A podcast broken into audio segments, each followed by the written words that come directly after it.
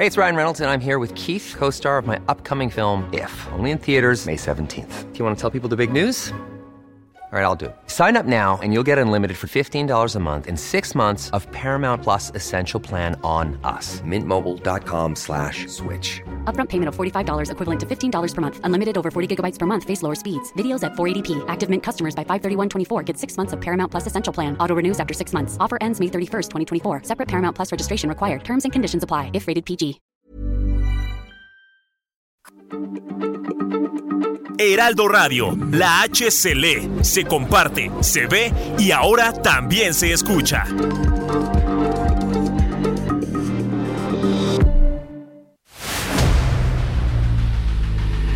El dedo en la llaga. Había una vez un mundo en el que nadie creía. Un país de historias inexplicables. Una nación con personajes asombrosos. Santo Tomás tenía razón. Hay que ver para creer. El México increíble, las verdades que duelen, la voz de los que callan, el dedo en la llaga. Infórmate, diviértete, enójate y vuelve a empezar. El Heraldo Radio presenta El Dedo en la Llaga con Adriana Delgado. Ya me enteré que hay alguien nuevo acariciando tu piel. Algún idioma que quieres convencer de que tú y yo somos pasado. Lo haces bien. Yo soy el malo y todo el mundo te cree que estás mejor desde que ya no me ves y vos feliz con otro al lado. Olvídate de ese perdedor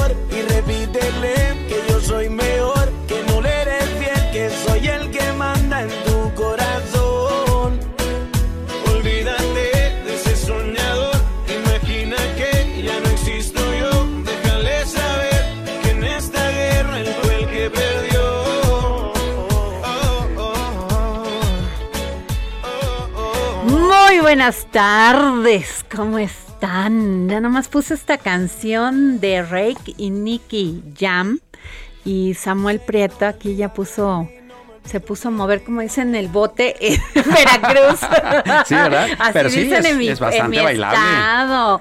Oye, y este, ¿qué tal que le hemos dedicado todos este, toda esta semana las entradas musicales a Rake? ¿Qué, qué grupazo, Ah, qué eh? grupazo. Y Me además gusta. bastante meloso, romanticón, sí, ¿no? o sea, pues ahorita pues ya tuvo que adherirse a este nuevo, eh, no esta, a esta nueva corriente musical como de reggaetón, ¿no? Porque ya, ya Sí, está de moda. sí, si no, no hay manera, en, lo es- en especial a mí sí me encanta, sí me gusta, pero así, que me encante no mucho, ¿eh?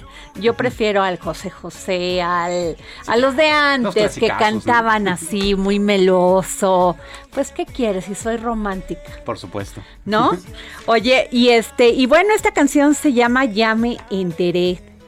¿Se la quieres dedicar a alguien? Uy, no. Este es el momento a nivel nacional. ¿Será? No, Sí, pero ¿no? mejor que no se entere. Híjole, sí. bueno, pues fíjate, Samuel, que el Heraldo Radio está estrenando redes sociales. Guau.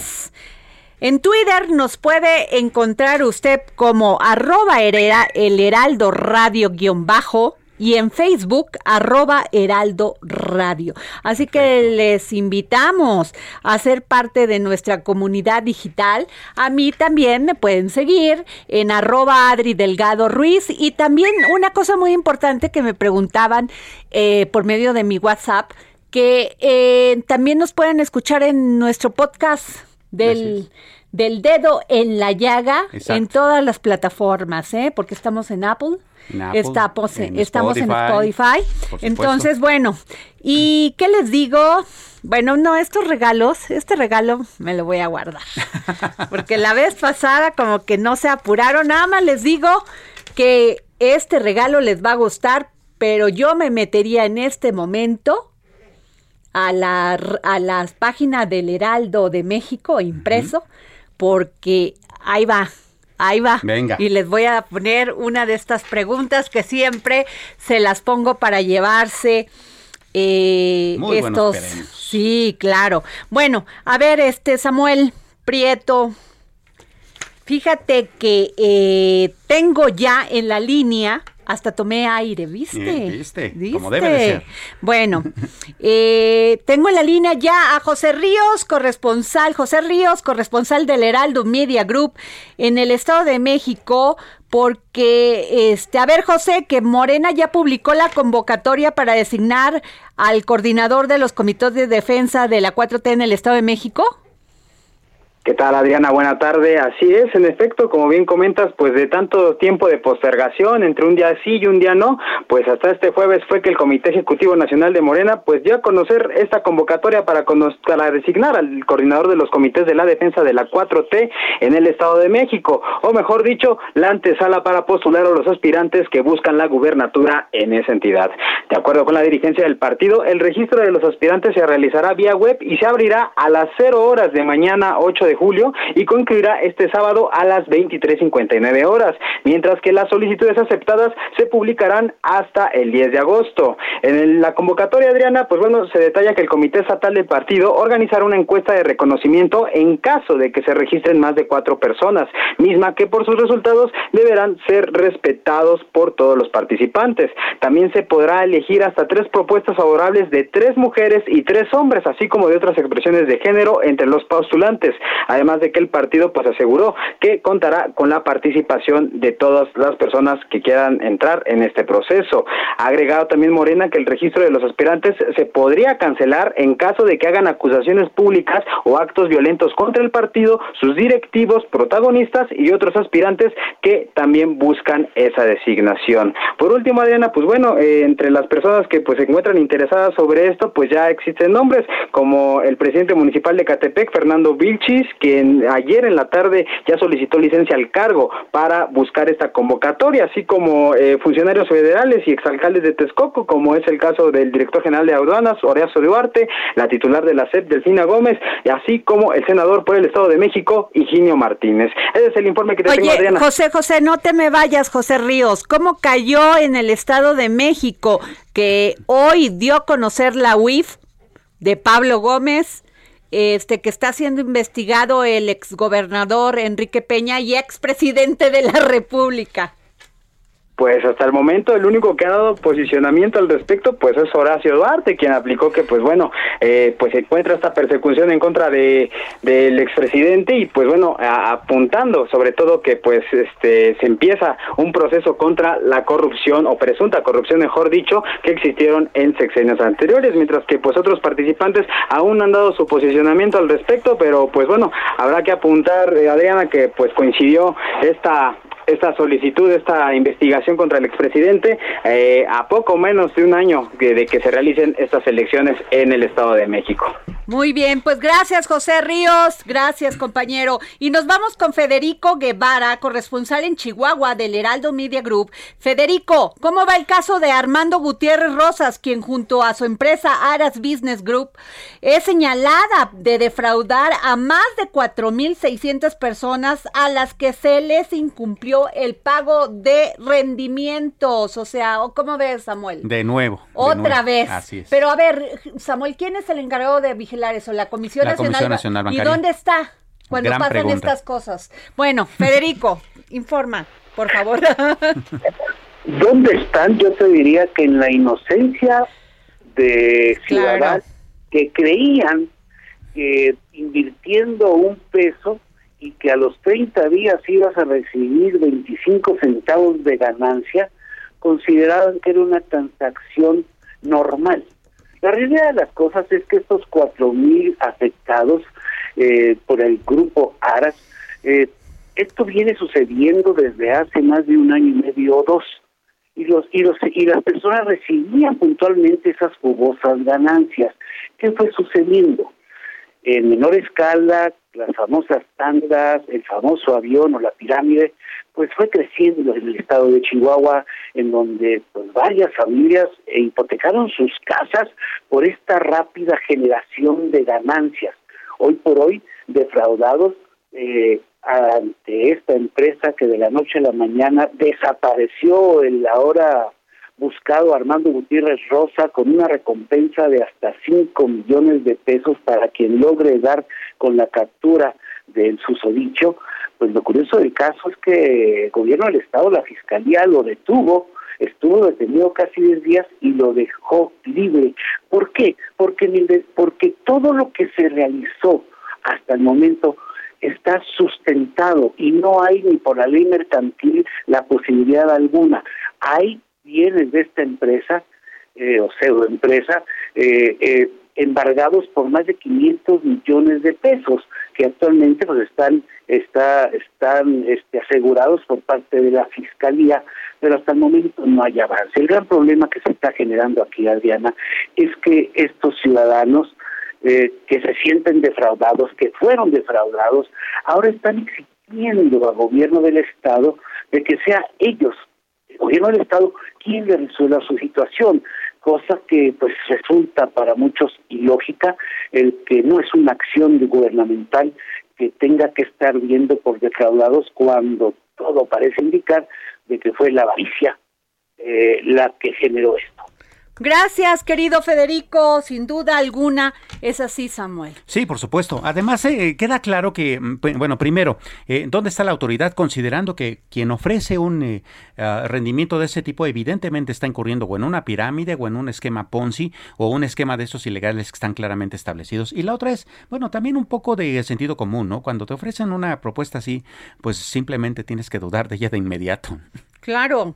No, bueno, y este pero ¿dónde está la Comisión Nacional Bancaria? Siempre nos preguntamos cuando hay este tipo de fraudes. Y nos vamos con Gerardo Galicia. ¿Cómo van las afectaciones al tráfico por las obras de la renovación de la línea 1 eh, del metro? Pero sí les voy a decir, ni nos quejemos, porque cuando pasa un accidente... Cuando pasa un accidente es que no le dieron mantenimiento, es que nadie checó y ahora que lo está haciendo el gobierno de la Ciudad de México, pues todo el mundo se queja. Gerardo.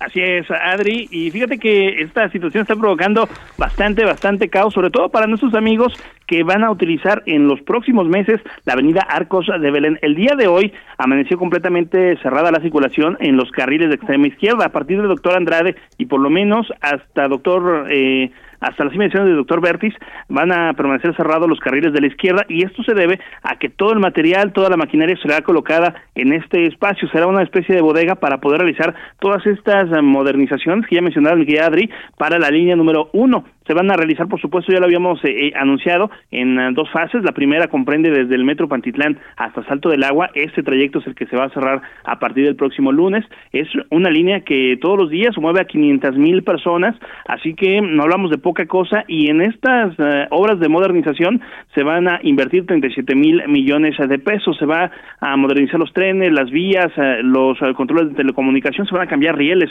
Va a ser una obra bastante, bastante grande la que se le va a hacer a la línea número uno y por supuesto esto implica el cierre de esta de estos eh, carriles a lo largo de los ocho meses. Esta situación provoca ya caos para nuestros amigos que en próximos días y de hecho hasta finalizar el año van a utilizar arcos de Belén. Háganlo con tiempo. Tenemos un avance complicadísimo desde Izazaga y únicamente se pueden utilizar los carriles de extrema derecha para mayor referencia llegando a las inmediaciones del registro civil. Por lo pronto, Adri, el reporte, seguimos muy pendientes. Muchas gracias. Israel Lorenzana, reportero del Heraldo Media Group. ¿Por dónde va avanzando la caravana por la libertad y la democracia?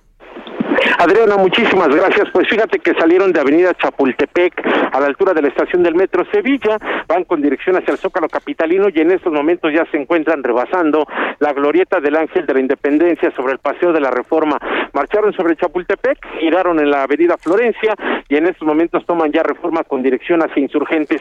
Hay que tomar en cuenta los cortes viales, elementos de la Secretaría de Seguridad Ciudadana está llevando cortes a través de la Avenida eh, Paseo de la Reforma, carriles laterales y centrales hacia Bucareli, hay que utilizar en este momento como alternativa Avenida Chapultepec. Ya se puede ocupar con dirección hacia la glorieta de los insurgentes, esto para quien viene de la zona de Pedro Antonio de los Santos o bien de la zona del circuito interior. Cortes viales a manejar con mucho cuidado y por supuesto la información que te tengo, Adriana. Gracias, querido Israel Lorenzana.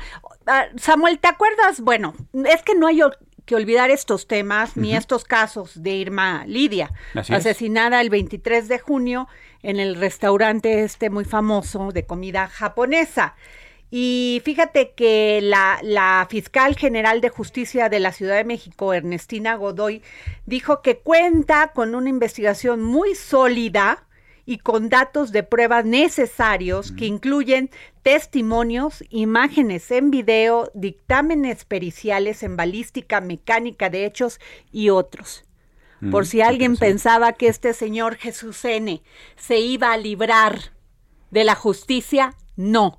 Y ojalá lo escuchen todos aquellos que piensan tener la intención de lastimar a una mujer en la Ciudad de México. Así es, sí, por supuesto. No van a quedar impunes. Nada más les digo esto. Y bueno, fíjense que del 2013 a la fecha ha crecido casi un 500% el consumo del cristal. Así lo dio a conocer el titular de la Comisión Nacional contra las Adicciones, Gadi Savisky, Sabiki, Savisky. A ver, no sé si lo pronuncié bien, Saviki, ayer en el Senado al alertar sobre el grave aumento en la adquisición de drogas químicas en el país. Y tengo en la línea a Nadia Robles, directora de Coordinación de Programas Nacionales y del Observatorio Mexicano de Salud Mental y Consumo de Drogas de la Comisión Nacional contra las Adicciones, CONADIC. ¿Cómo está Nadia? Hola, ¿qué tal Adriana? Mucho gusto. Muchas gracias por la invitación. Pues datos muy duros, muy, muy duros, porque generalmente quien consume este tipo de drogas son los jóvenes. Así es, es, difícil. Eh, lo que tenemos en los últimos datos del observatorio es que efectivamente son personas jóvenes. En general se acerca más el consumo en personas adultas jóvenes, pero es preocupante y efectivamente actualmente las metanfetaminas son la principal causa por la que se demanda tratamiento en toda la red nacional de atención a las adicciones. Qué terrible, Samuel. Eh, doctora, muy buenas tardes. Preguntarle qué es bien a bien este el cristal, de qué está hecho y cómo daña la salud de, quien lo consume. Claro, bueno, eh, esa es una muy buena pregunta para todos los que estamos interesados en el tema de salud pública, justamente porque los mecanismos de fabricación de las metanfetaminas, del cristal, son desconocidos. Evidentemente estas sustancias nunca pasan por un laboratorio formal, eh, muchísimo menos con procesos establecidos eh, adecuadamente, no hay ningún control de calidad. Así que muchas de estas sustancias, además de que bueno están eh, mezcladas con principalmente sustancias estimulantes, pues pueden estar cortadas con muchas otras sustancias, con medicamentos como el paracetamol, incluso con cafeína, con distintas sustancias que sirven como precursores y que bueno se van transformando constantemente. Eh, en México se hace un trabajo de control de sustancias de precursores específicamente, pero cuando se controla un precursor, pues ya hay curso algún otro tipo de precursor nuevo que se va sumando a estas formulaciones. Igual a nivel nacional no todas las metanfetaminas son iguales eh, y bueno pues justamente estas sustancias que pueden ser potencialmente más dañinas como se habló justamente eh, en el foro del Senado pues pueden estar mezcladas con fentanilo pero eso sucede especialmente y lo hemos visto en la zona de la frontera norte. Pues Qué tema tan delicado y el tema de la, de la introducción a este país del fentanilo y qué pasa a las fronteras. Bueno, los Estados Unidos se han quejado de esto, pero pues yo le agradezco mucho, este doctora, gracias, este directora de coordinación de programas nacionales y del Observatorio Mexicano de Salud Mental y Consumo de Drogas de la Comisión Nacional contra las Adicciones. Gracias, Nadia Robles. Muchísimas gracias, Adriana, y un saludo a todos. Gracias, pues ahí está el tema de las drogas. y bueno, a ver, les digo, quiero que en este momento me sigan y me manden un tuit arroba Adri Delgado porque se van a llevar el, el, dedo en la llaga y la UNAM les tienen de regalo para todas y todos los que les gusta el fútbol cuatro pases dobles para el partido Pumas contra Mazatlán femenil del torneo de apertura 2022 que se jugará este sábado de 9 a 12 del día en el Estadio Olímpico CU. Y quiero que me digan en la página 27 del Heraldo impreso cómo se llama la columna del gran periodista José Carreño Figueras. Bueno, ahí se las dejo. Tú, a ti te gusta, a mí me encanta el, fútbol femenil. Me Sobre todo el femenil, porque además ellas sí son bien ¿eh? entregadas, ¿eh? Sí, no, no, no, y es maravilloso. Y bueno, les digo que la Secretaría de la Defensa Nacional hace conocimiento que en el marco de la Estrategia Nacional de Seguridad Pública y la política de cero impunidad del gobierno federal, el 4 de julio del presente año, personal del Ejército Mexicano, Guardia Nacional y Fiscalía General de la República realizaron en el estado de Sinaloa un aseguramiento histórico de fentanilo y otras drogas. Se trató de 542 kilogramos de fentanilo, considerando el más, considerado el más grande que se ha registrado en nuestro país. Así es. ¿Cómo ves? Vaya, eh, y bien preocupante porque cada vez, eh, si bien es cierto, los decomisos son más, también lo es de que son de sustancias que son todavía más dañinas para la salud de quien las consume, y eso es bien preocupante. Samuel Prieto. ¿Cómo estás? Hola. ¿Qué temas vamos a tocar hoy? Porque tú traes un tema caliente, caliente. Oye, sí, fíjate que eh, de repente se desató una polémica así como bárbara, en el sentido de, de a ver, eh, ¿en serio Francia está queriendo privatizar la electricidad? Este, claro ¿no? que Todo sí, mundo, ya ¿no? lo anunciaron, pero a Este- ver, aquí mientras nosotros decíamos que no, ellos están diciendo que sí, siendo que es, es uno de los países que más, o sea, que están en contra de los combustibles fó- fósiles, Fósiles, pero ahora es. la van a privatizar. Bueno, eh, revisemos los contextos. Sí es cierto, es decir, eh, EDF, que es eh, literalmente es electricidad de Francia, así es como se traduce el nombre de esta empresa, tiene el 80% del mercado de la electricidad en Francia. O sea, del 80% de los us- usuarios de electricidad se la pagan a esta empresa, ¿no? Ahora, no es que el Estado francés agarre y diga, ¿sabes qué? Pues a ver, todos los dueños de, de, de EDF me van a entregar la empresa, no es así. El Estado francés ya es dueño del 83.7% de Entonces, empresa. pero entonces quieren el Ujú. 17% Sí. restante. ¿Dónde está el 17%? En la ¿En bolsa de valores. ¿Y Ah, eso qué quiere decir? Ya no te entendí. eh, vamos, no hay una empresa que esté siendo afectada por una expropiación. O sea, no, es, no es te voy a quitar tu negocio para quedármelo. Ah. Está en la bolsa de valores, son inversionistas como tú o como Jorge pero ¿y por Sandoval qué que quieren, tiene millas. por- pero por qué quieren quedarse también con ese pastel del 17%? quieren quedarse con él porque, fíjate, bueno, para empezar, cuando se dio ese anuncio, eh, para contestar tu pregunta desde un punto cero, cuando se dio ese anuncio, de hecho fue también tomado que las acciones de EDF en bolsa subieron 8%, nada más al momento que se dio el anuncio. O sea, Ah. en realidad hubo optimismo por la, por la medida. ¿Por qué? Ah. Bueno, resulta que EDF Ajá. tiene deudas por 43 mil millones de euros, que bueno, ahorita anda más o menos a la par del dólar, ¿no? Entonces ponle 43 mil millones de dólares. Además, necesita 52 mil millones para invertir en seis nuevos reactores nucleares. Eso amén de que necesita otros 50 mil millones para darle mantenimiento sobre todo a seis reactores que ya no andan pues como Bien. muy bien de los 58 que tienen. Entonces, vamos, el gran problema con, con EDF es que ahorita pues está metida en un problemón financiero y en un problema de infraestructura muy fuerte. Entonces, que la rescate el Estado francés en esas condiciones, siendo que Tomos él es el principal propietario de la empresa, pues está bien, ¿no? Porque eso significará entonces que habrá una transición un poco más ordenada dentro de la, de, la empresa para que ésta funcione mejor. ¿En qué se diferencia eh, el hecho de que el Estado francés quiera eh, nacionalizar esta empresa con lo que de repente se acusa acá de que aquí también hay diferencias abismales? Una, eh, Acá en México se dice que buena parte de, de- de lo que está queriendo hacer eh, la política energética tiene que ver con eh, un mayor uso de combustibles fósiles y se está dejando de un lado las energías eh, Limpias. limpias, ¿no? Bueno, allá no, allá es al revés. Tú sabes que internacionalmente la energía nuclear es considerada energía limpia.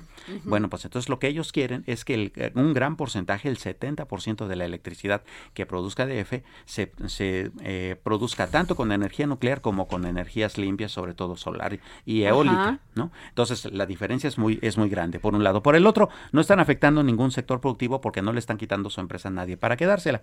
Y otra cuestión tiene que ver con que el Estado francés si bien es cierto que ningún este sin- ningún eh, gobierno en el mundo realmente es un buen empresario, bueno, hay que decir, el Estado francés es dueño de Renault. Si tú tienes un coche Renault, buena parte de lo que tú pagas a la agencia, pues son utilidades para el Estado francés, ¿no? El Estado francés es accionista de Boeing, la mayor constructora de aviones en el mundo. O sea, sí le saben un poco más a ser empresarios, ¿no?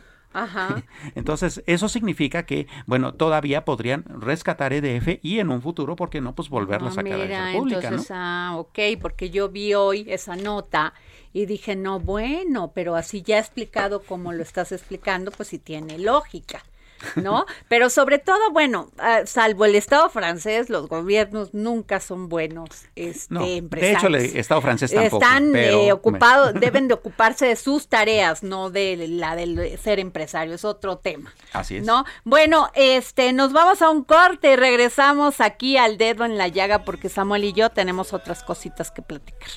Olvídate de ese perdedor y repítele que yo soy mejor, que soy el que manda en tu corazón. Olvídate de ese soñador, imagina que ya no existo yo. Déjale saber que en esta guerra él fue el que perdió. Oh, oh, oh. Oh, oh, oh. Oh, oh, oh. Sigue a Adriana Delgado en su cuenta de Twitter, arroba Adri Delgado Ruiz. Además, te invitamos a enviar tus opiniones y comentarios en texto o por mensaje de audio a través de WhatsApp al 55 2544 3330.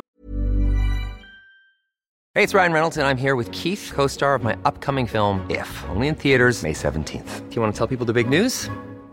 All right, I'll do it. Sign up now and you'll get unlimited for $15 a month and six months of Paramount Plus Essential Plan on us. Mintmobile.com slash switch. Upfront payment of $45 equivalent to $15 per month. Unlimited over 40 gigabytes per month. Face lower speeds. Videos at 480p. Active Mint customers by 531.24 get six months of Paramount Plus Essential Plan. Auto renews after six months. Offer ends May 31st, 2024. Separate Paramount Plus registration required. Terms and conditions apply if rated PG.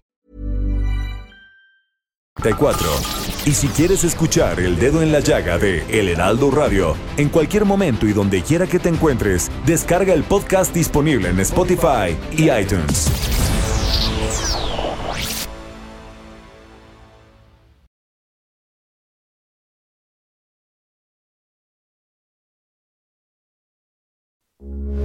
Heraldo Radio, con la H que sí suena y ahora también se escucha.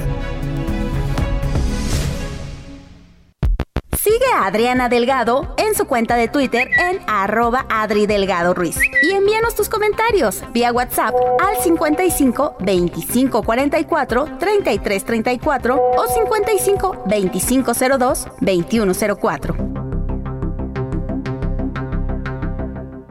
Adriana Delgado entrevista en exclusiva al secretario de Seguridad Ciudadana de la Ciudad de México, Omar García Harfuch. Omar, su padre fue político. Entiendo que está usted dedicado en este momento a cumplir su papel como funcionario público, al lado de la jefa de gobierno, Claudia Sheinbaum.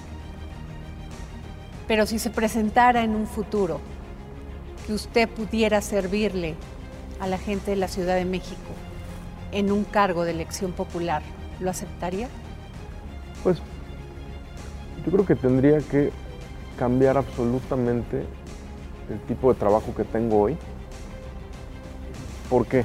Porque para buscar un cargo de elección popular o buscar, o simplemente aunque no fuera elección popular, que yo buscara cambiarme de secretaría, por ejemplo, pues tendríamos que tener un cambio radical en, en las tareas diarias que hacemos. A la policía, de verdad, es un trabajo único. Yo siempre he dicho que tenemos, y, lo, decimos mucho con mi equipo, que tenemos uno de los mejores trabajos del mundo porque es un trabajo pues, muy técnico si se hace de manera adecuada, donde puedes ver un impacto positivo inmediato y también un impacto negativo inmediato si haces mal tu trabajo.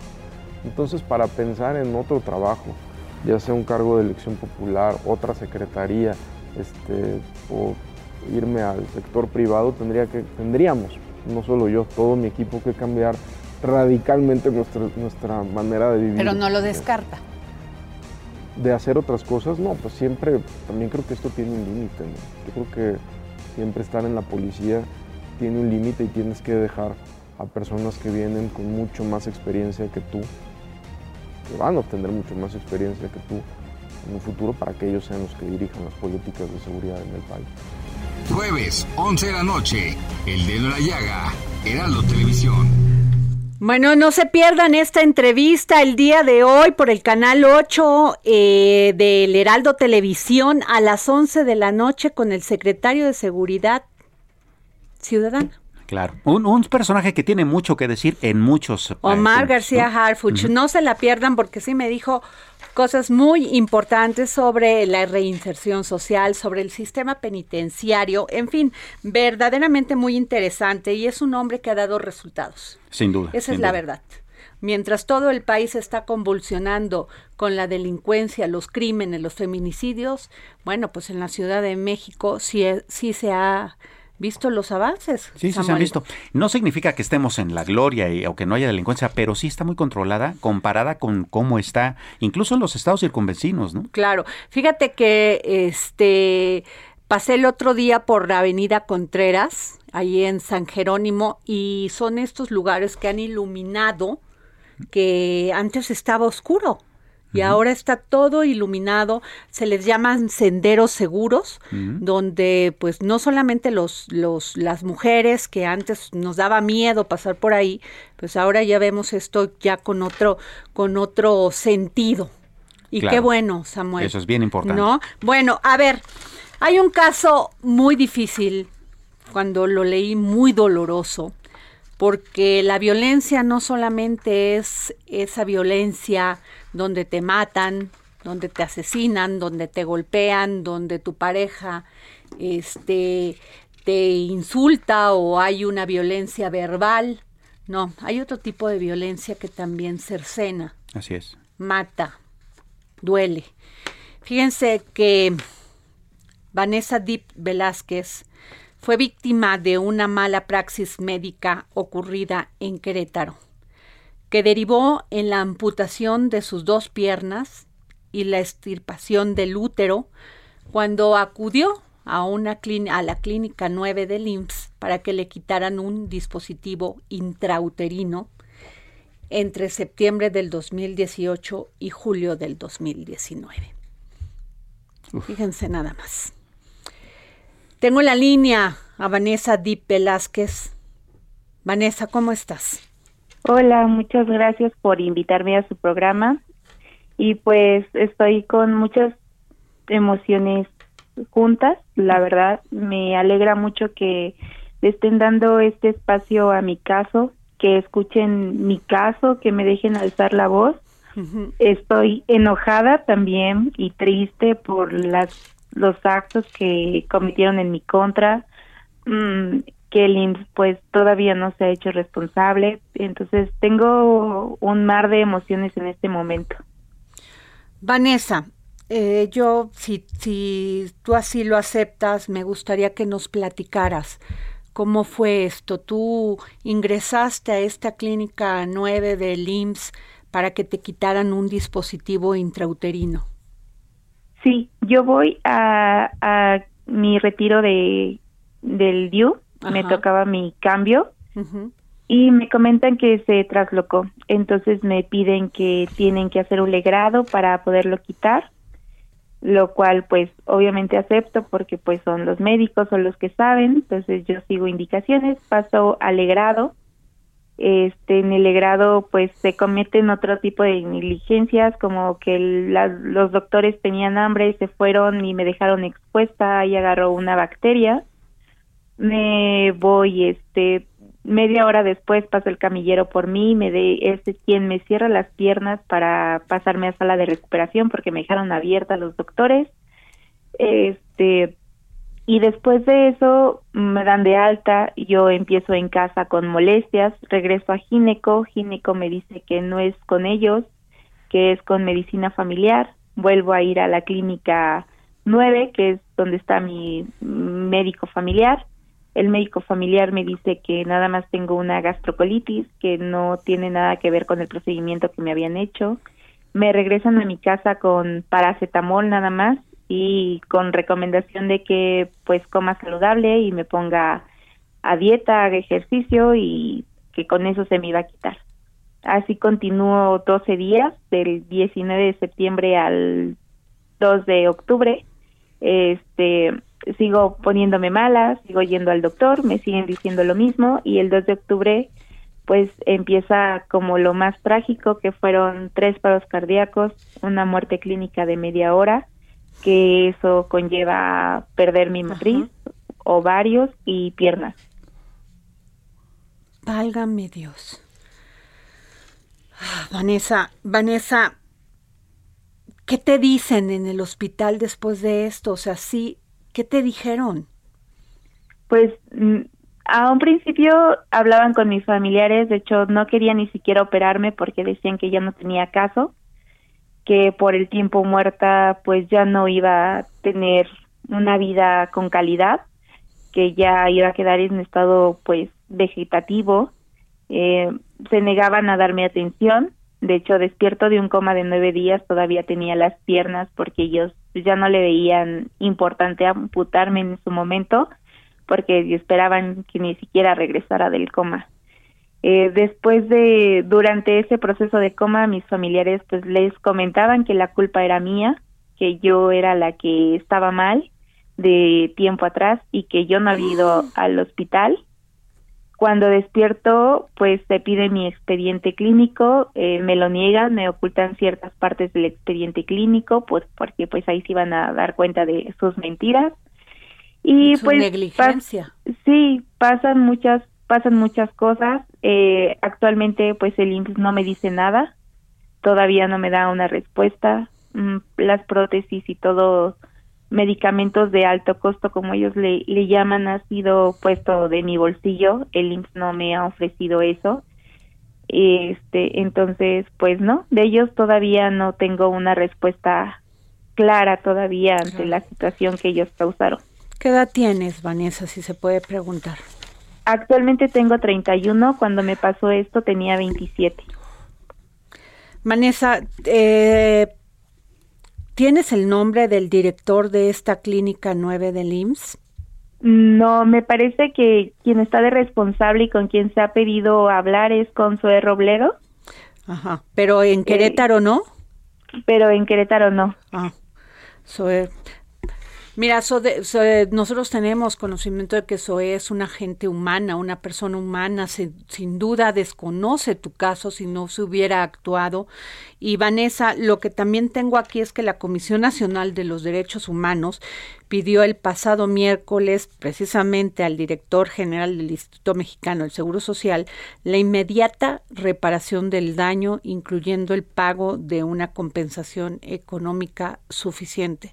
Esto nunca va a ser suficiente, Vanessa, para todo Claro. lo que tú sufriste. Pero Claro vamos no. a alzar la voz y, y que se escuche y se visibilice tu caso, Vanessa. Sí, yo es lo que intento porque ayer justo me enteré que el IMSS lo que estaba ofreciendo era un pago de 88 mil pesos. Honestamente eso es lo que cuesta solamente una de mis prótesis y yo llevo tres compradas en estos cuatro años. Entonces, pues no sé si quieren reparar el daño de esa manera, pues qué daño, porque los daños siguen. Incluso ayer mm, tuve cita médica porque van a amputar una quinta vez. Yo en total cuatro amputaciones, voy por una quinta y tampoco hay un médico que se quiera hacer responsable de, mi caso. Me, bueno, médicos traumatólogos me dijeron que era de cirugía general. Cirugía general me dice que soy de, de trauma y así se van aventando la bolita. Esto ya me ha pasado varias veces. Mm, familiares, yo nos hemos estado peleando en el IMSS muchas veces para, para ser atendida y mm, pasa mucho hasta que un médico dice, bueno, yo, pero ahorita mm, no hay un médico que me ha dicho, yo te hago la amputación que, que necesitas se dice que el IMSS eh, se comprometió a darle mm, seguimiento a mi salud y pronta atención, pero pues tampoco ha sido así. Ah, Pues mira, vamos a buscar este eh, a la Dirección General del IM para ver qué nos pueden decir de este caso, Así Vanessa, y vamos a seguir visibilizando todo lo que te ha pasado para que no le suceda a ninguna otra mujer, pero también para exigir justicia en tu caso. Muchas gracias. No, al contrario, y, y te mandamos todo el cariño desde aquí, desde los micrófonos del dedo en la llaga en el Heraldo de México. Muchísimas gracias por, por este espacio. La verdad es que para mí sí es muy importante que, que me escuchen, más que para ayudarme a mí, para que la gente sepa, pues también que, que no se dejen, que, que si tienen una situación parecida, similar a la mía, pues también alcen la voz para que dejen de pasar este tipo de negligencias. Yo me considero muy afortunada de poder contar mi historia porque a lo mejor si otra persona hubiera sido con un tema de salud diferente al mío o un poco más de edad, eh, a lo mejor no lo hubiera contado, no hubiera sobrevivido tres paros cardíacos o una muerte clínica, entonces pues hay muchas negligencias que han sido calladas no porque la gente no hable, sino porque la gente ya no tuvo la oportunidad de contarla. Así es. Gracias Vanessa, gracias Vanessa Deep Velázquez por tomarnos la llamada para el dedo en la llaga. Muchísimas gracias. Muchas gracias. Casos de negligencia, Samuel. Pero qué grave, qué grave. Muy grave, como de empresas, de estas empresas que no tienen hay un acuerdo que se firmó hace muchos años donde algunas empresas no tienen IMSS, sino tienen su propia su propio hospital patito y, esos hospitales patito. este la hacen de veces del, del IMSS y mira lo que pasa en el IMSS, que no pasará en estos hospitales patitos.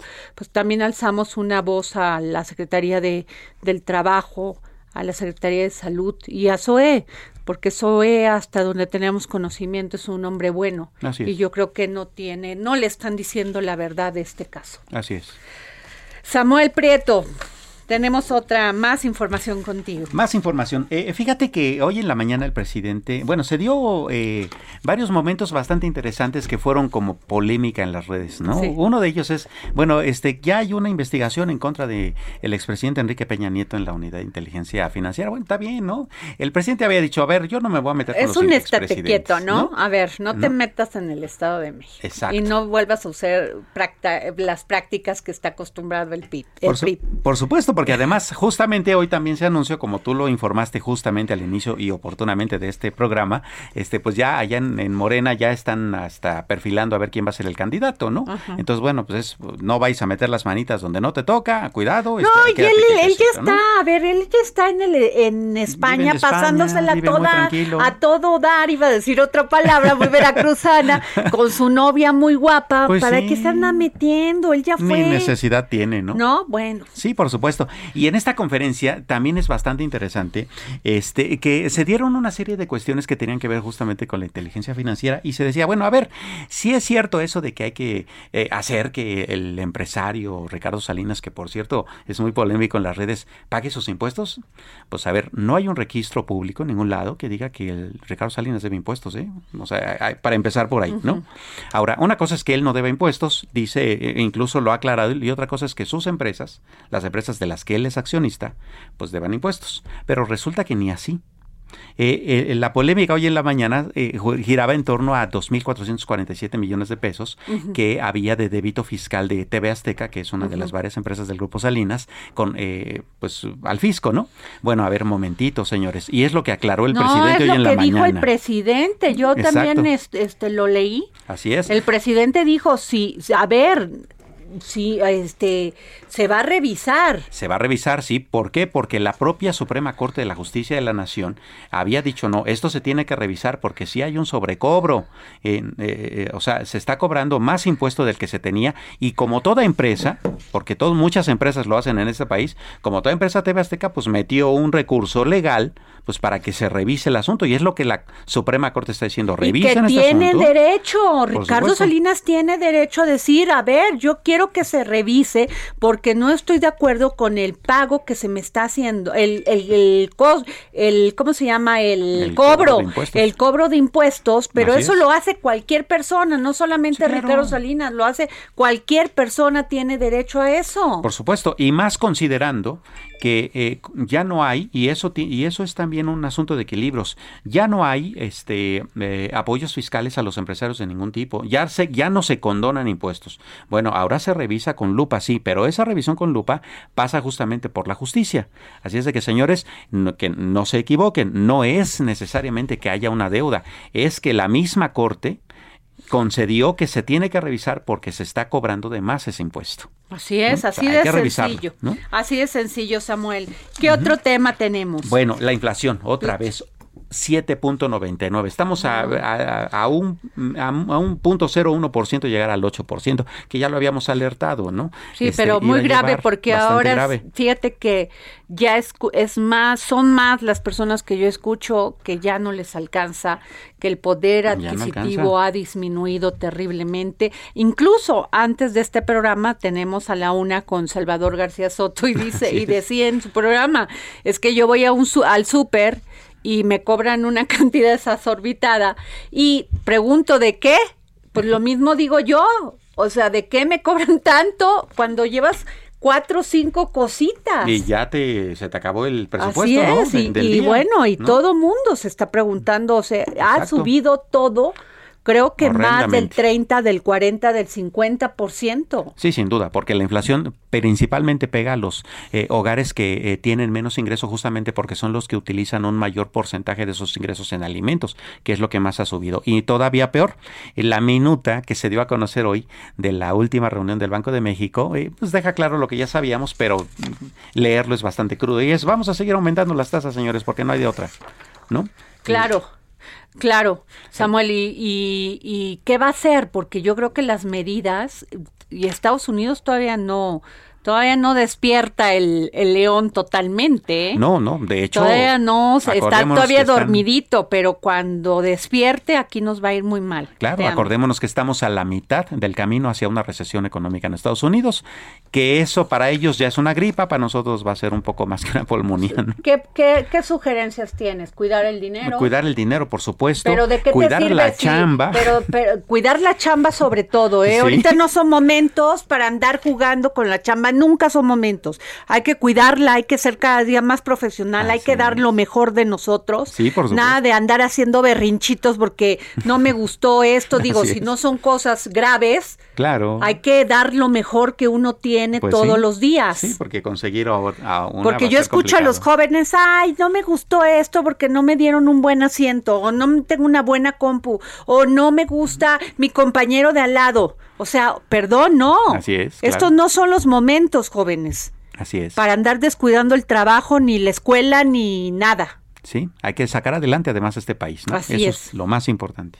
Bueno, Samuel, voy a otro tema porque fíjate que integrantes de colectivos en busca de desaparecidos bloquearon por más de tres horas las entradas de la Secretaría de Gobernación para exigir la atención del titular Adán Augusto López y le den seguimiento a sus demandas. Y sí se los digo, señores, la verdad, ustedes no saben lo que es buscar a un hijo desaparecido. Si ya es terrible encontrarlos muertos, imagínense no saber de ellos. Tengan un poco de solidaridad, de sensibilidad con las mujeres. Tengo la línea Cecilia Flores. ¿Cómo está Cecilia, fundadora y presidenta de Madres Buscadoras de Sonora? Hola, buenas tardes. Pues bien, aquí, aquí saliendo de la fiscalía también, de seguir, seguir la lucha, seguir la lucha por nuestros desaparecidos, porque las autoridades en verdad se pongan a hacer su trabajo que les corresponde, que eligieron, que eligieron ellos hacerlo y, y pues esperemos los mejores resultados. ¿Qué te dicen, Cecilia? ¿Ya, ya pudieron hablar con Adán Augusto o quien está encargado de, de esto, que es el subsecretario este, Encinas? Sí, el día de ayer, por eso nos retiramos de la manifestación, ya que nos hizo la petición a Dan Augusto que, que nos retiráramos, que no había ningún problema, que él sí tenía la mejor intención de recibirnos, hacer buen diálogo con nosotros y, y darnos respuestas a, nuestra, a, nuestras, a nuestras peticiones, pero que lo esperáramos dos semanas, ya que él tenía el contagio del COVID y en dos semanas él ya pensaba poder estar de pie y seguir su trabajo. Pero mientras ustedes pues, le, le van a dar seguimiento en otras instancias, ¿no, Cecilia? Sí, como en la Fiscalía General de la República. ¿Y ya te recibieron? Sí, claro que sí, muy buena atención. Muy bien. Hay muy buena atención para, para nosotros y creo que para todas las víctimas. Pues esperemos que, Ajá. que no solamente quede en atención, que quede que la verdad den, respu- den respuesta a nuestras preguntas y nuestras peticiones. Pues qué bueno, Cecilia, vamos a seguir con e, dándole seguimiento a este tema, Cecilia. Gracias por tomarnos pues la llamada. Les agradezco muchísimo, les agradezco muchísimo su apoyo. Gracias, qué duro, Samuel. Qué duro. Pero fíjate, fíjate cómo eh, eh, se da una con, eh, una contraposición, un contraste muy fuerte entre el caso que presentaste hace unos minutos de esta mujer que lamentablemente tuvo esta pérdida de hasta de sus extremidades inferiores por una negligencia y la autoridad no hace nada, ¿no? Frente a otra que bueno, por lo menos las escuchan, ¿no? Te voy a decir una cosa, el tema del Seguro Social, de la Secretaría de Salud, en el tema de las negligencias es terrible, porque eso son, fíjate, no se les quiere dar la responsabilidad que merecen, pero es cometer un asesinato.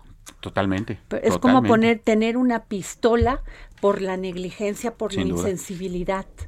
Samuel, es parecido a eso. Sí, sí, sí. Claro. Y entonces el caso de, de, de, de esta chica terrible, Vanessa Dípelas, que si, si alzamos la voz, si ojalá Zoé Robledo haga caso de esto y no se cometa una injusticia, algún abogado también la ayude, porque lo que estoy escuchando es que está sola, ya entró la Comisión Nacional de Derechos Humanos, pero pues si se tiene que pelear en la justicia hay que pelearlo, pero no puede una mujer de 31 años decir, no le pueden decir te voy a amputar las dos piernas, te voy a, o sea, por haber entrado a una clínica a quitarse un DIU. Claro, no, bueno, un dispositivo no o sea, no hay manera. En fin, estas cosas no sabes qué, cómo me entristecen, pero bueno, levantamos la voz y nos vemos mañana aquí para seguir poniendo el dedo en la llaga.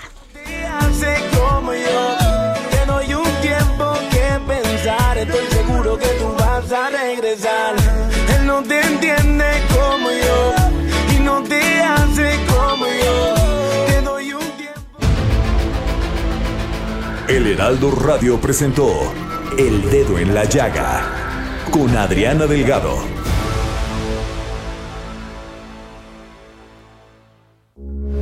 Heraldo Radio, con la H que sí suena y ahora también se escucha.